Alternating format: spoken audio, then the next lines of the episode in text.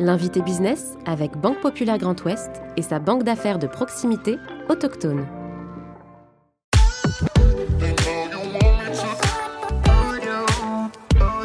Créée en 1956 à Durtal, Maine-et-Loire, l'ACMAR est devenue leader dans la conception et la construction de véhicules spéciaux pour la propreté urbaine, le tramway, les travaux publics et la défense.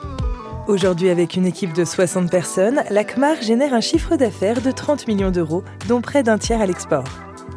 Julien Bonnel, PDG de l'ACMAR, est aujourd'hui l'invité business.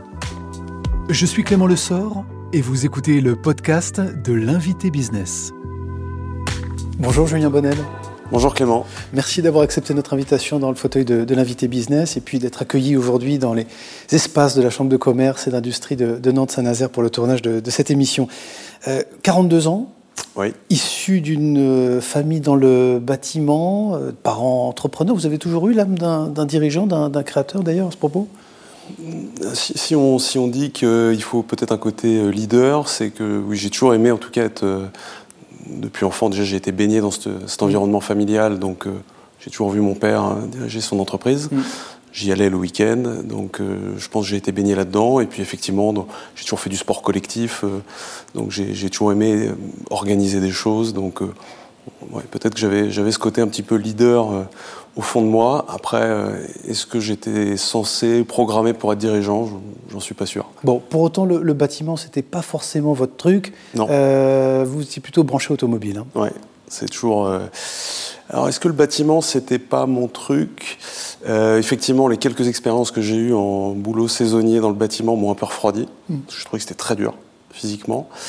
et puis, c'était une entreprise familiale. Et euh, j'ai pas été très très motivé, euh, je dois dire, pour euh, développer euh, et continuer l'entreprise familiale. J'aurais dû le faire aussi en famille, et c'est pas ce qui me motivait le plus. Et effectivement, j'ai toujours, toujours, toujours aimé ce qu'avait quatre roues, un moteur et qui faisait vroom. Bon, il fallait quand même faire des, études. Alors, vous avez fait une école de, commerce, c'est l'ESCA, avec un master, ça c'était nouveau, lié à, l'automobile. Oui, tout à fait. C'était la bonne, euh, la bonne synthèse, la conciliation des. Bah, L'ESCA était une des seules écoles, mmh. et ça plaît peut-être encore, qui proposait effectivement un master 2, euh, aujourd'hui on appelle ça un master 2, en, management des réseaux automobiles. Et donc assez naturellement, euh, entre la réputation de l'ESCA et, et, ce master, je me suis dirigé vers vers, vers, ce programme. Ouais. bon, très rapidement, vous allez vers euh, une entreprise qui s'appelle euh, Mercedes, pour ne pas la nommer. Elle est déjà peut-être prémonitoire d'ailleurs de la rencontre avec, euh, avec l'ACMA, on va, on va en parler. Dix ans chez, chez Michelin également. Qu'est-ce que vous gardez d'ailleurs comme enseignement de cette expérience professionnelle et que vous mettez à profit aujourd'hui de, de votre entreprise? Je pense chez Michelin, ce qui a vraiment ressorti, c'est quand même la dimension managériale.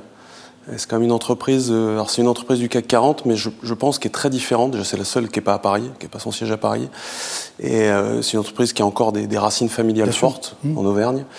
Et il y a une vraie culture du management. Et puis le goût de l'effort. Euh, j'ai fait 5 postes en 10 ans, j'ai mmh. déménagé euh, 4, fois. Quatre fois.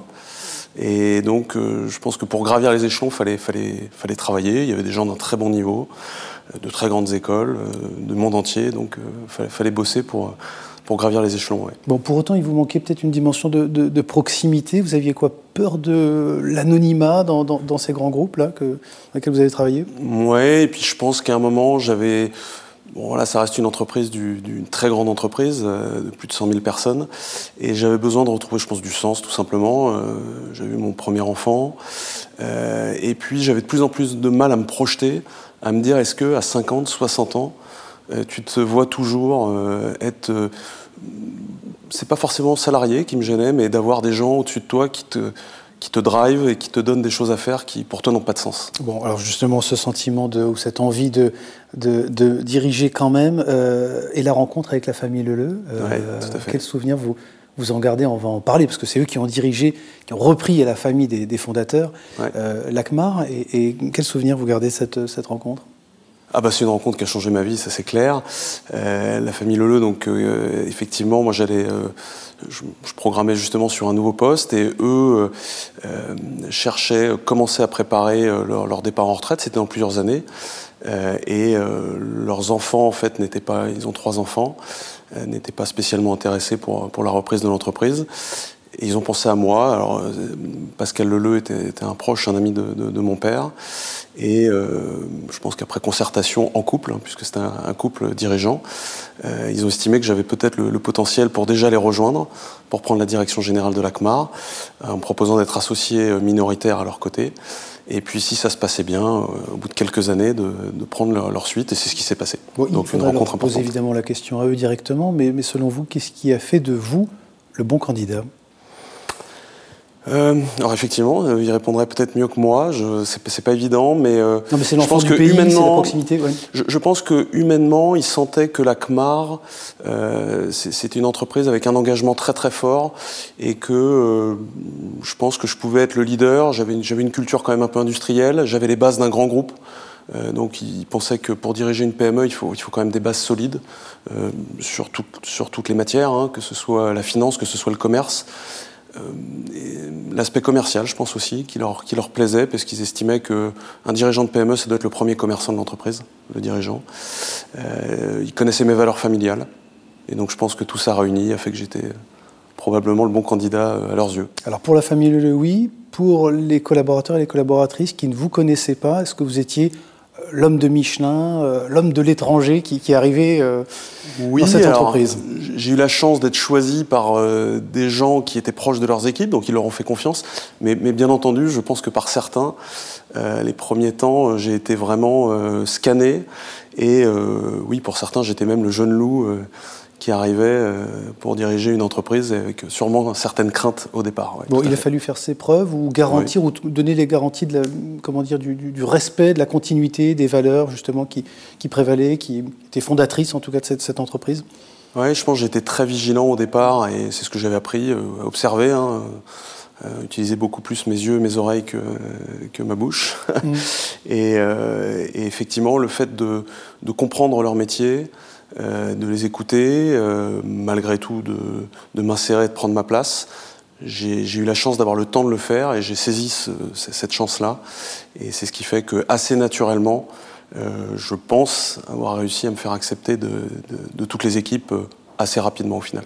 Bon, l'ACMAR, euh, Julien Bonnet, quatre, euh, ce sont quatre métiers hein, construction de véhicules spéciaux, euh, propreté urbaine, remorquage et maintenance de, voies de tramway, et puis évidemment un, secteur de, la défense et du militaire que, que vous adressez. Est-ce qu'une des forces et finalement la, pérennité de ce, groupe, c'est l'équilibre, juste équilibre que vous garantissez entre ces, ces quatre métiers, en tout cas auquel vous êtes attentif? C'est une des forces. Euh, c'est pas la seule. Hein. La première, c'est les hommes, ça c'est clair.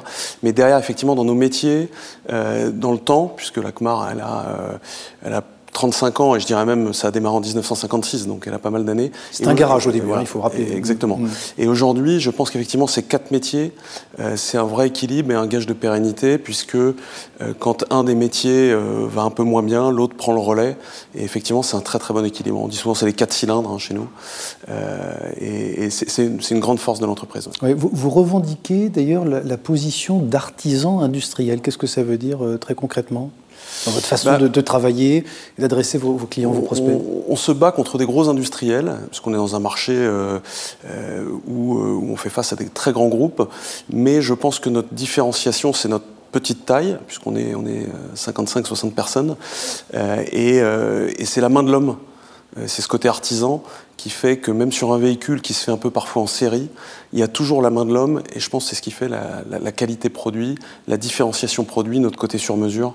Et donc c'est pour ça que pour moi on est à un mix entre l'industrie et l'artisanat, et j'en suis plutôt fier. Bon, vous allez aussi garantir justement le, respect de cette taille, de cette dimension, même si évidemment il y a des ambitions de, de, croissance, mais vous resterez cet artisan industriel sur le territoire?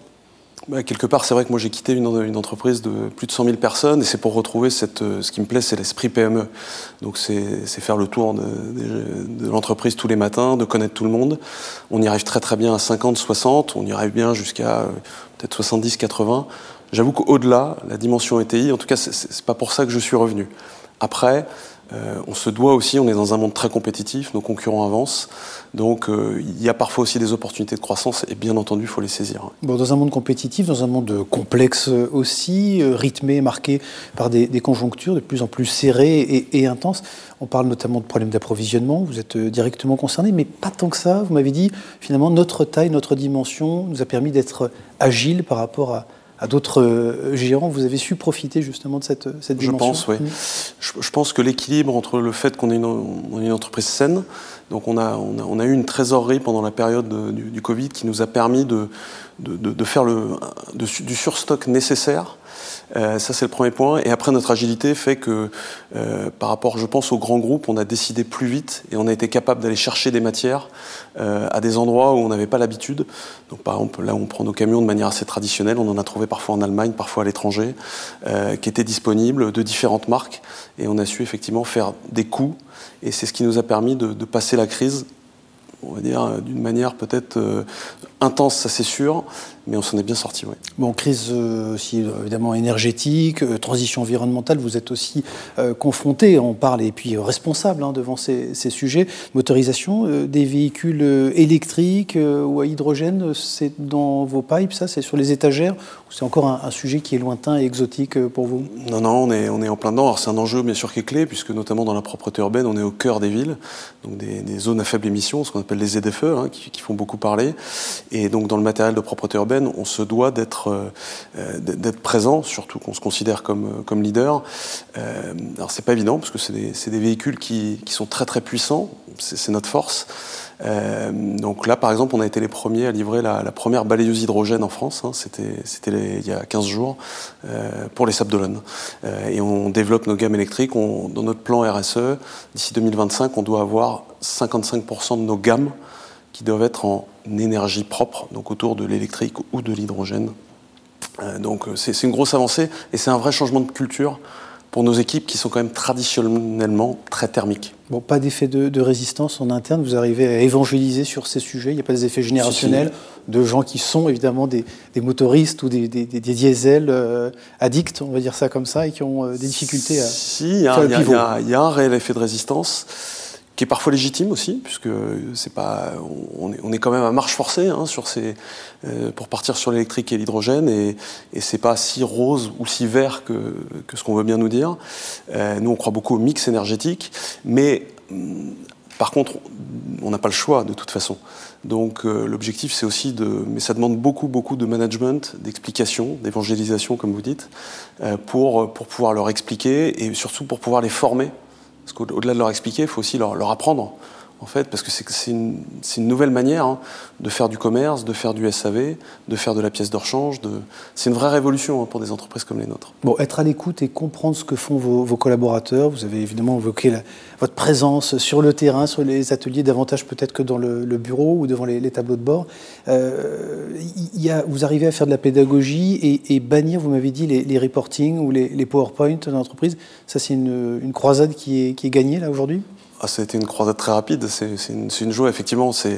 J'ai quitté le monde des PowerPoint et aujourd'hui, je ne veux pas dire qu'on n'en fait plus, mais on en fait très très peu et je suis très très très très vigilant à, être dans une vraie simplification. Et ça marche très bien et je connais beaucoup beaucoup de grands groupes qui ne parlent de simplification toute la journée, mais qui sont de pire en pire et de plus en plus complexes. Nous, je pense qu'on est vraiment dans la simplification et, on essaye d'avoir ce bon sens dans nos organisations pour éviter les reportings inutiles et pour faire la bonne communication, que ce soit en interne ou avec nos clients. Et on se rend compte que c'est oui, un gain de temps, c'est efficace, et les équipes se concentrent sur leur cœur de métier. Bon, peut-être pour terminer, vous pensez que ça peut contribuer à attirer les, jeunes et moins jeunes d'ailleurs, qui s'intéresseraient à, vos métiers, euh, parfois qui manquent un peu de, d'attractivité, hein, il faut dire les choses comme, elles sont. Euh. Oui, tout à fait. C'est vrai que quand on l'attractivité des métiers autour de la mobilité euh, notamment euh, des choses qui ont quatre roues, un moteur, ou, a pas mal souffert. Et je pense qu'il c'est un enjeu effectivement pour nous de montrer qu'on peut être sexy et qu'on a surtout, c'est un réel enjeu de société puisque la mobilité, ça doit être le premier élément de la décarbonation. Et donc, je pense que nos sociétés, effectivement, ont un réel enjeu sur ce sujet et que ça doit être attractif, oui, tout à fait. 50% des collaborateurs qui détiennent 30% du, du capital, c'est pas très commun non plus. Quel est cet engagement aussi? Il venait d'ailleurs des, prédécesseurs. La famille Leleu avait initié ça et vous l'avez renforcé. Hein. Tout à fait. C'est quelque chose qui avait été initié et, qui est aussi profondément dans, la manière que j'ai de, voir l'entrepreneuriat. Et effectivement, aujourd'hui, j'ai à peu près la moitié de, l'entreprise de, l'ACMAR qui détiennent euh, effectivement 30% du capital. Euh, je pense que c'est une des singularités, des particularités de notre entreprise.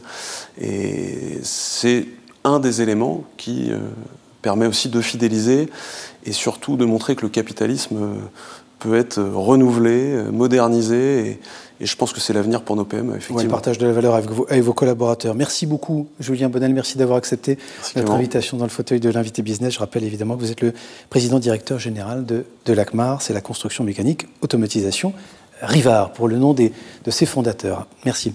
Merci.